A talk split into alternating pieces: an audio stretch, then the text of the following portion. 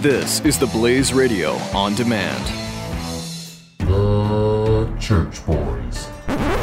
So I, got- I got to ask you one one more Beatles question, and then we're going to let you go. You have been so generous with your time, but I Yeah. I, I got to know, and this is questions that you can only ask of people who who knew the situation. And if you if you don't Right. want to answer this question, I get it. But what were your thoughts on Yoko Ono?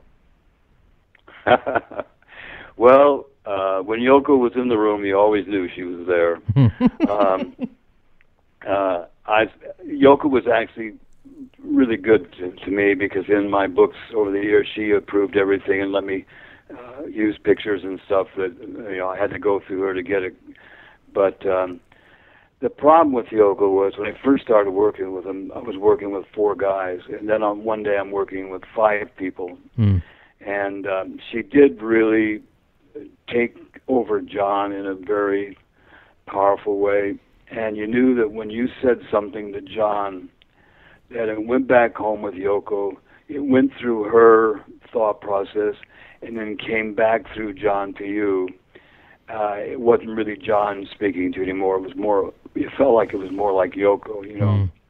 And um, she got him pretty riled up in some areas. I, he was very cynical. Uh, I don't know. It was kind of crazy. It just kind of ruined everything in a way. That's a shame. And people people say, "Well, Yoko broke up the Beatles." And I say, "You're giving her too much credit. There was too many things going on that Yeah. broke them up, but Yoko didn't help."